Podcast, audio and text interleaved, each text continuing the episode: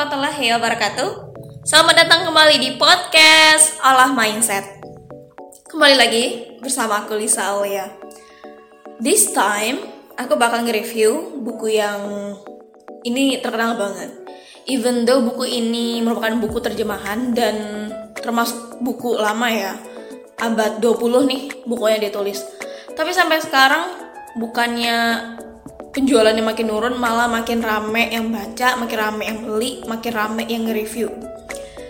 Buku ini berjudul Man's Search for Meaning dan itu oleh Victor F. Frank. Buku ini pertama kali aku taunya dari channel YouTube John Fish. Dia merupakan mahasiswa Harvard. Dan saat itu dari tujuh buku yang menurut dia terbaik yang udah pernah dia baca buku ini jadi nomor satu alias terbaik yang pernah dia baca. Dan akhirnya setelah itu aku kayak oke okay, oke okay, nanti aku baca. Nanti nanti nanti terus akhirnya terjadi juga aku baca buku ini pas di rumah pas lagi libur nih. Apalagi sekarang pandemi ya kita punya begitu banyak waktu untuk baca buku. Oke okay. buku ini ditulis oleh Victor Emil Frank MD PhD dia merupakan seorang neurolog dan psikiater dari Austria. Nah, kalau kalian udah baca bukunya pasti tahu dong, Victor F. Frank ini sebenarnya dia fokus banget mengembangkan teori logoterapi. Victor F. Frank ini dilahirkan pada 26 Maret 1905 dan meninggal pada 2 September 1997. Luar biasanya lagi adalah buku ini merupakan kisah nyata dari pengalaman Victor X. Frank yang selama tiga tahun mengalami ya pokoknya berbagai macam penderitaan di concentration camp. Nah, buku ini udah terjual 16 juta kopi di dunia dan diterjemahkan ke lebih dari 48 bahasa dan sudah tersedia, tersedia eh, banget nyebutnya di 198 edisi. Wow dari review maupun itu dari podcast ataupun dari YouTube yang pernah aku lihat mostly orang-orang yang sudah baca buku ini kayak apa ya bener-bener feeling mereka strong banget sama buku ini kayak setelah baca buku ini bener-bener kayak kerasa banget deh perjuangan dan penderitaannya Victor. Frank dan things that kita harus lakuin setelah baca buku ini nah kenapa sih buku ini menarik buku ini menarik kalau menurut sendiri ya dari segi bagaimana Victor F. Ini mengemas cerita pengalaman penderitaan dan juga kalau bisa dibilang peristiwa yang sangat kejam banget dari Holocaust dalam bentuk cerita. Biasanya kita selalu bacanya tuh dalam bentuk sejarah yang bagaimana itu kayak benar-benar informasi detail dan mostly orang-orang males baca karena ya apa ya pemilihan kalimat dan katanya agak membosankan dan kaku. Tapi ini dikemas dalam sebuah cerita nyata dialami sendiri oleh seorang uh, oleh penulis ini. Nah, dan menurut aku sendiri ya, saat aku baca buku ini banyak banget sih hal-hal yang selama ini aku kira apa ya yang aku tahu tentang Holocaust ternyata berbeda. Dan faktanya lagi adalah ini lebih kejam dari yang selama ini kita baca dan kita tahu. Nah, jadi Victor F. Frank ini kan memang dia seorang psikiater ya. Saat itu dia memang sebenarnya udah dapet udah dapet undangan gitu loh dari Amerika dan dan bisa berimigrasi ke Amerika.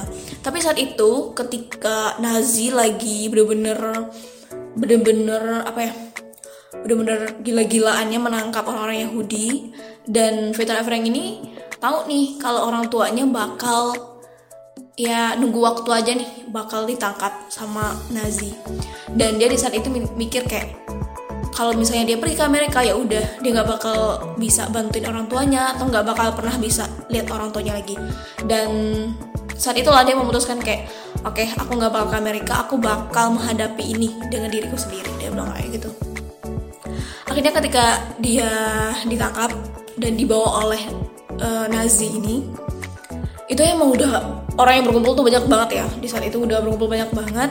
Nah aku tuh dulu ngira bahwa setiap orang yang setiap orang Yahudi yang ditangkap sama Nazi itu ya udah mereka langsung masuk ke chamber gas mereka bakal langsung mati di situ gitu kan. Di dibunuh secara kejam kayak gitu. Tapi ternyata sebelum proses uh, proses pembunuhan secara massal itu itu ada pemilihan. Jadi diseleksi dulu nih. Orang-orang yang sekiranya mereka sehat dan mereka umurnya masih bisa dibilang produktif untuk bekerja, mereka bakal masuk ke concentration camp. Mereka bakal kerja, bakal ya mati-matian lah disuruh kerja. Sedangkan orang yang sakit dan orang yang udah tua itu bakal langsung masuk ke tadi yang bakal langsung digaskan dan langsung dibunuh seperti itu. Nah, ya udah deh, langsung aja fitur Efrain ini kehidupannya berubah 360 derajat ya enggak sih? Dari seorang psikiater dia harus mengalami hidup sebagai di bawah tekanan penderitaan yang benar-benar gak terkirakan lah gitu. Nah membayangkannya aja tuh bener-bener ini serem banget karena kehidupan mereka yang di concentration camp ini mereka yang disuruh bekerja mati-matian ini mereka bekerja berjam-jam dalam apa sehari itu bekerjanya berjam-jam terus gak usah ya mikirin mereka bakal mandi dan lain sebagainya. Pakaian seadanya yang bener-bener duh nggak tau deh ini camang-caming banget kotor banget kumel banget. Terus makan seadanya mereka cuma dikasih sup sama sekeping roti eh sepotong sekeping sepotong roti. Dan supnya itu itu lebih banyak airnya airnya cuy gitu dibanding sayur-sayur atau aduh gila sih dan lo bisa bayangin kan sebagai seorang yang yang dalam concentration camp mereka tidur kayak kayak ikan teri berjejer gitu bener-bener padat bener-bener oke okay. bener-bener ini gila sih kalau menurutku nah fitur Evra ini bilang ketika orang uh, orang-orang baru atau orang-orang yang baru ditangkap ini masuk ke dalam concentration camp, mereka akan mengalami dua tahapan. Tahapan pertama bakal merasakan kerinduan yang benar-benar gila, rindu banget sama keluarga, sama anak, sama teman, sama sahabat, sama kehidupan sehari-hari. Yang kedua, mereka masuk ke tahap jijik alias ini concentration camp di mana orang nggak peduli mau kebersihan diri, nggak peduli mau gosok gigi, mau mandi, gimana mau peduli gitu kan. Mereka bahkan nggak punya waktu untuk istirahat. Dan kita bisa bayangin dong seberapa kotor dan seberapa busuk dan baunya di situ. Nah, di situlah Victor itu yang sebagai psikiater ya, dia menemukan bahwa banyak banget dari korban-korban ini, pekerja-pekerja ini akhirnya mengalami guncangan mental yang benar-benar dahsyat banget. Dan ini tuh berawal dari ya kita bisa lihat dong bagaimana kehidupan orang-orang Yahudi ini yang awalnya normal, mereka bisa berkomunikasi dan berinteraksi seperti biasanya, mereka berubah banget kehidupannya. Bahkan nggak tahu keluarganya ke mana, istri ke mana, anak ke mana, suami ke mana gitu. Ini kan benar-benar sulit banget dibayangkan.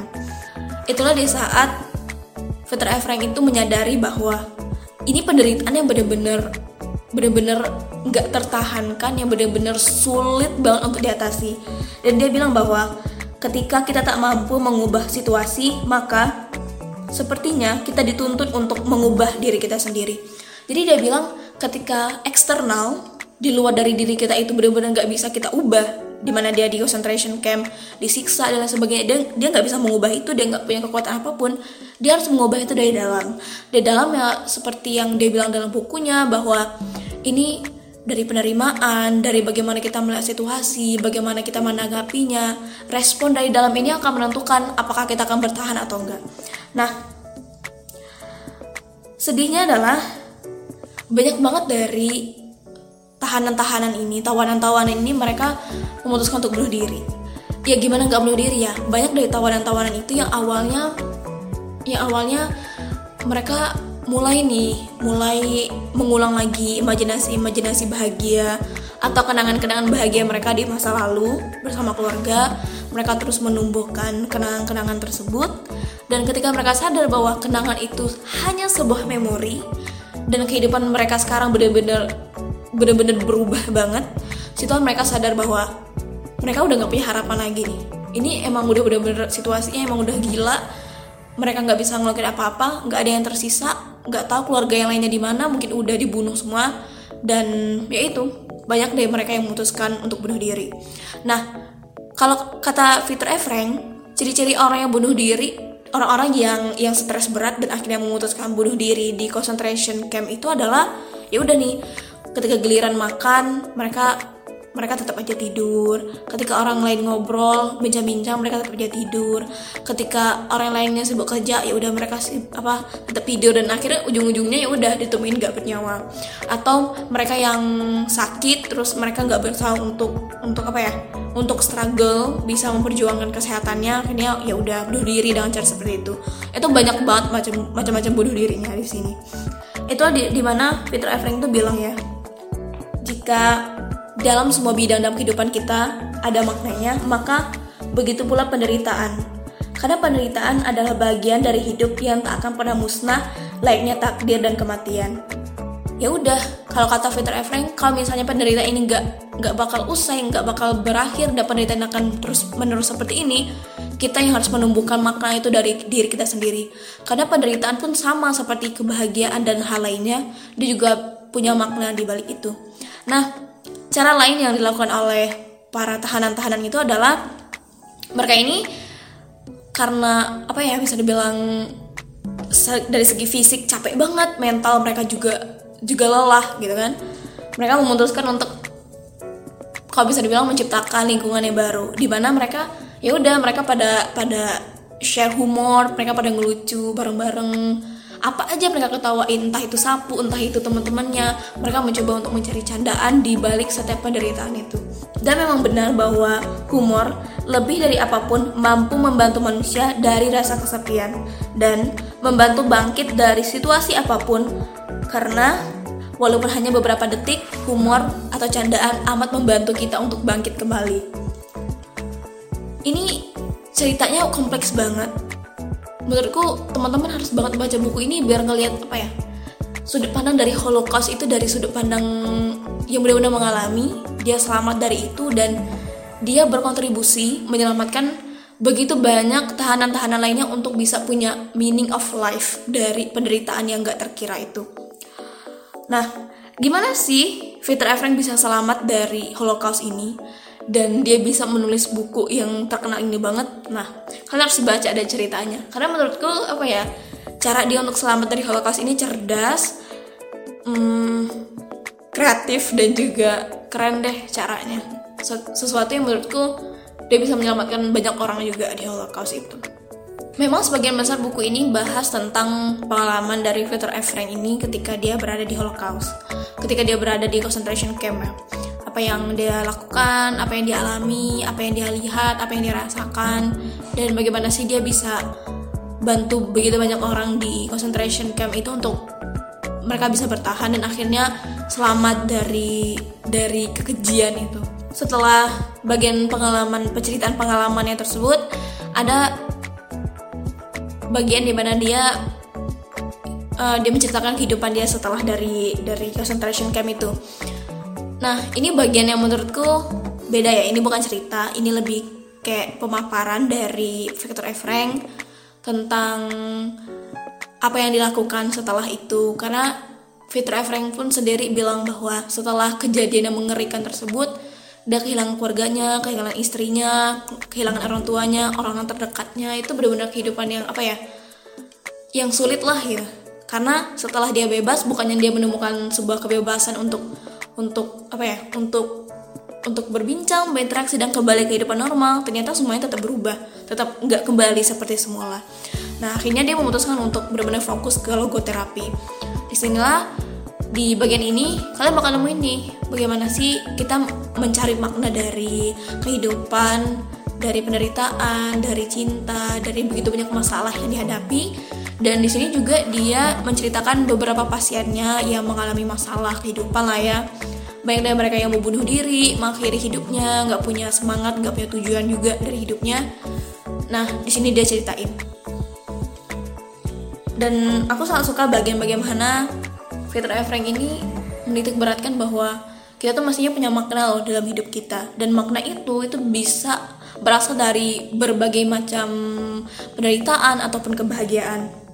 Nah, aku suka banget bagian ketika Victor Efreng mengungkapkan tentang bagaimana sih menjadi optimis dalam berbagai penderitaan yang kita alami. Karena kita bisa loh, kita mampu loh mengubah bentuk penderitaan itu menjadi prestasi dan pencapaian. Kita mampu mengubah kesalahan-kesalahan yang kita lakukan agar kita bisa menjadi pribadi yang lebih baik dan paling penting kita bisa mengubah begitu banyak hal-hal yang tidak terlihat, hal-hal yang tidak kelihatan tidak mungkin itu menjadi sangat mungkin. Karena kita sendiri harus harus bisa menjadi seseorang yang melakukan perubahan. Dan di sini Fitra Frank juga bilang nih, aku suka sih kalimat yang ini. Kebebasan selalu bertali dan ber, dan berkaitan dengan tanggung jawab. Jadi kalau kita kalau sekarang kayak kita lagi ngusung kebebasan dan sebagainya, aku selalu kayak suka sih kata-kata Peter F. Frank ini. Kebebasan itu selalu harus bertali dengan tanggung jawab. Kayak kita kita pengen bebas berekspresi tapi kita juga harus bertanggung jawab dengan apa apa apa yang kita katakan. Kita juga harus bertanggung jawab dengan apa yang sudah kita pelajari dan apa konsekuensi yang kita laku apa konsekuensi yang kita dapatkan setelah itu. Nah tanggung jawab ini berupa apa? Tadi tanggung jawab ini bisa banyak sih. Kita bisa belajar banyak hal kita juga bisa mengkaji Islam terus mendengarkan kajian-kajian di luar sana yang banyak banget ya. Sekarang Ustadz Hana Taki, Ustadz Abdul Somad, Ustadz Adi Hidayat banyak banget. Sekarang sumber-sumbernya. Nah sumber-sumber ini nih bakal ngajarin kita kayak gimana sih kita bertanggung jawab atas kebebasan yang kita punya dan kehidupan yang kita miliki. Dan aku melihat bahwa tujuan yang dipaparkan oleh Fitur Efrang ini benar-benar apa ya relate lah sama kita uh, manusia dan juga seorang muslim. Gimana sih kita punya tujuan? Tujuan alias sama kayak makna dalam hidup. Tujuan kita apa nih? Jadi pastinya kita bisa sukses dong nanti di akhirat masuk ke surga. Bagi teman-teman yang pengen tahu lebih detail tentang kisah yang dialam, dialamin dan dirasakan oleh veteran Frank ini wajib banget baca buku ini. Biar biar kalian pada tahu sih Holocaust itu kayak kayak gimana kehidupan di concentration camp itu kayak gimana dan gimana veteran Frank bisa selamat. Itu bener-bener wow sih menurutku lain daripada itu kalian pasti deh bakal nanti nemuin gimana sih cara menemukan makna dalam hidup memaknai bagaimana menemukan makna dalam mencintai dan menyukai sesuatu dan gimana sih menemukan makna dalam penderitaan yang kita alamin. Keren banget bukunya bener-bener mind blowing dan pastinya bakal bikin yang baca haru biru dan bener-bener bisa menghayati sih apa sih yang sudah kita lakukan selama ini dalam hidup. Dan paling penting banget aku paling suka Sebenarnya quote ini dari Nietzsche, tapi di di dikutip sama Victor Efring dalam bukunya dia bilang setiap orang yang punya why atau kenapa dalam hidupnya dia bakal bisa bertahan dari segala macam how atau bagaimana dari hidupnya. Nah, coba kalian temukan tujuan pasti kehidupan kita kita mau ke mana karena itu akan menjadi jawaban atas segala penderitaan dan juga masalah yang kita alamin.